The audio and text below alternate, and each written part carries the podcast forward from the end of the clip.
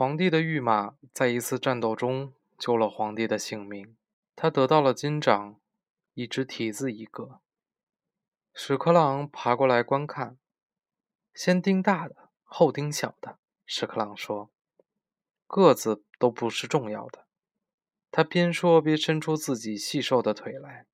“你想要干嘛？”铁匠问。“啊，我要金掌。”屎壳郎回答。“你头晕了吧？你既然也要金掌？”铁匠说。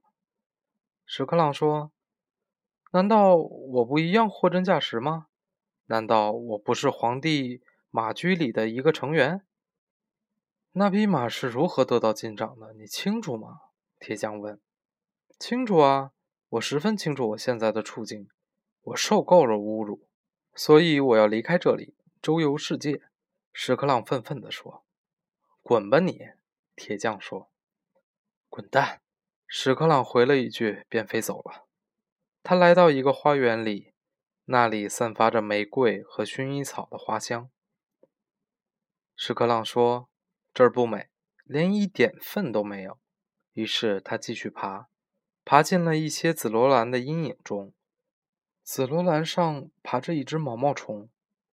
世界真美丽，太阳暖洋洋的，一切都这么美好。毛毛虫说：“有朝一日我睡着了，死了，那么我醒过来的时候就会变成一只蝴蝶。”嗨，你真能耐！屎壳郎说：“我从皇帝的马驹里来，可那里连皇帝的那匹马都没有这种非分之想。长上翅膀飞吧！”屎壳郎飞走了，落在一大块草皮上。他睡着了。天在下雨，雨声吵醒了屎壳郎。他眨眨眼，隐约看到一块人家打算漂白的床单。床单上有两只青蛙。天气真美好，床单又存了这么多的水。一只青蛙说：“坐在这儿跟有水一样。”我想了解了解。另一只青蛙说：“那到处飞的燕子是否曾经到过比我们这儿更好的地方？细雨蒙蒙，空气潮湿。你如果不喜欢这儿，那你就不爱国。”你们有没有去过皇帝的马驹里？那里的潮湿才叫温暖有滋味。屎壳郎问：“这园里有没有那种像我这种级别的人，爬进去感觉舒服的地方？”但两只青蛙既不能也不愿意明白他的话到底是什么意思。一个问题，我从来不问第二遍。屎壳郎重复了三遍的问话。在没有得到回答时，这么说的。他又往前爬上了一块破花盆片。有几家甲板虫已住在这里。他们中的雌甲板虫特别有母性。我的儿子订婚了，一位雌甲板虫说。他的愿望是希望有一天能爬到牧师的耳朵里去。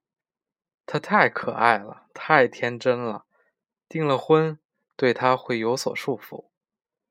我的儿子刚出生就玩耍起来。另一位甲板虫妈妈说：“他精力充沛，这让做母亲的简直太自豪了。”屎壳郎先生，你说呢？他们从屎壳郎的模样认出了他。你们两个说的对，屎壳郎说。接着，他被邀请到屋子里。一位位甲板虫妈妈讲起了自己的孩子，可是屎壳郎觉得太没意思了，于是打听去粪堆的路怎么走。路太远了，几乎在天边，在水沟的那一边。甲板虫妈妈说：“那么远，我倒要爬爬看。”屎壳郎说完，连招呼都不打，便离开了。在水沟里，屎壳郎遇到了一群屎壳郎。我们的家住在这儿，我们过得挺自在。他们说：“热枕欢迎你，旅途让您累了吧？”真的，屎壳郎说：“能够碰到同胞兄弟，真是太幸运了。”你从粪堆里来的吗？一个老屎壳郎问。嗯，还要高级。我从皇帝的马驹里来的，我生下来脚上就有金掌。屎壳郎说：“我正在执行一项秘密任务，这事我是不会说的。”说完，屎壳郎钻进了泥堆里。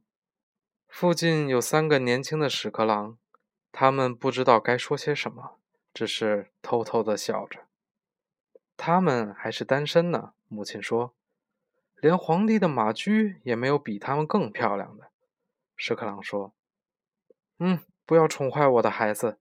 如果你是真诚的，我向你祝福。”太好了，别的屎壳郎都欢呼起来。于是，这个外来的屎壳郎就做了新郎。结婚后的两天过得不错，但是到了第三天，他就要考虑全家人的吃饭问题。我让这件意外的事迷惑了，他说：“我也要让他们意外一下。”他不见了，他的妻子守了活寡。其他的屎壳郎称他是一个浪子，因为他的妻子成了他们的累赘。他还可以继续做姑娘，还是我的女儿。屎壳郎母亲说：“不过那个流浪汉是有点不像话。”此时。这只屎壳郎则在继续它的旅程。它钻进了一堆新鲜的粪里。啊，这儿真的妙极了，他说。暖房里，棕榈树叶在高处舒张着，棕榈树下是朵朵的鲜花。这一片美丽的植物盛景，它们烂了的味道一定是鲜美的。屎壳郎说。这时，一只手抓住了它。把它捏紧，再翻转身。原来园丁的儿子和一个小伙伴在暖房里看见这只屎壳郎，他们俩把它按住，朝花园另一头的小湖跑去。在这里，它被放入一个旧木鞋里，鞋上插着一根枯枝，算是尾杆。屎壳郎被一根毛线绑在枯枝上当船长，船下水了。木鞋飘走了，越飘越远。这对屎壳郎来说真是后果严重，因为它被绑在桅杆上，飞也飞不了。现在我才认识了世界，屎壳郎说：“这世界真是卑鄙，只有我是高尚的。先是不给我金掌，接着我又里卧在湿床单里，最后又送给我一个老婆，带我跑进这个世界里来。”又来了个小子，把我送到大海里。可是皇帝的马却踏着金掌走来走去。这个世界没有一丝的同情心。我的生活一直很有趣，可还是得不到赏识。现在马驹失去了我，世界也将失去我，一切都完了。但是，一切并非都完了。几个年轻的姑娘来池塘划船。看见了这只小船，那边有一只木鞋。一个姑娘说：“上面还绑了一只小虫子。”另外一个说：“他们拿起木鞋，一个姑娘拿出剪刀，小小心心地剪断了毛线，在岸上，这个姑娘把它给放了。爬吧，飞吧，自由是好事。”他说道。屎壳郎从一扇开着的窗子飞进了一座建筑物。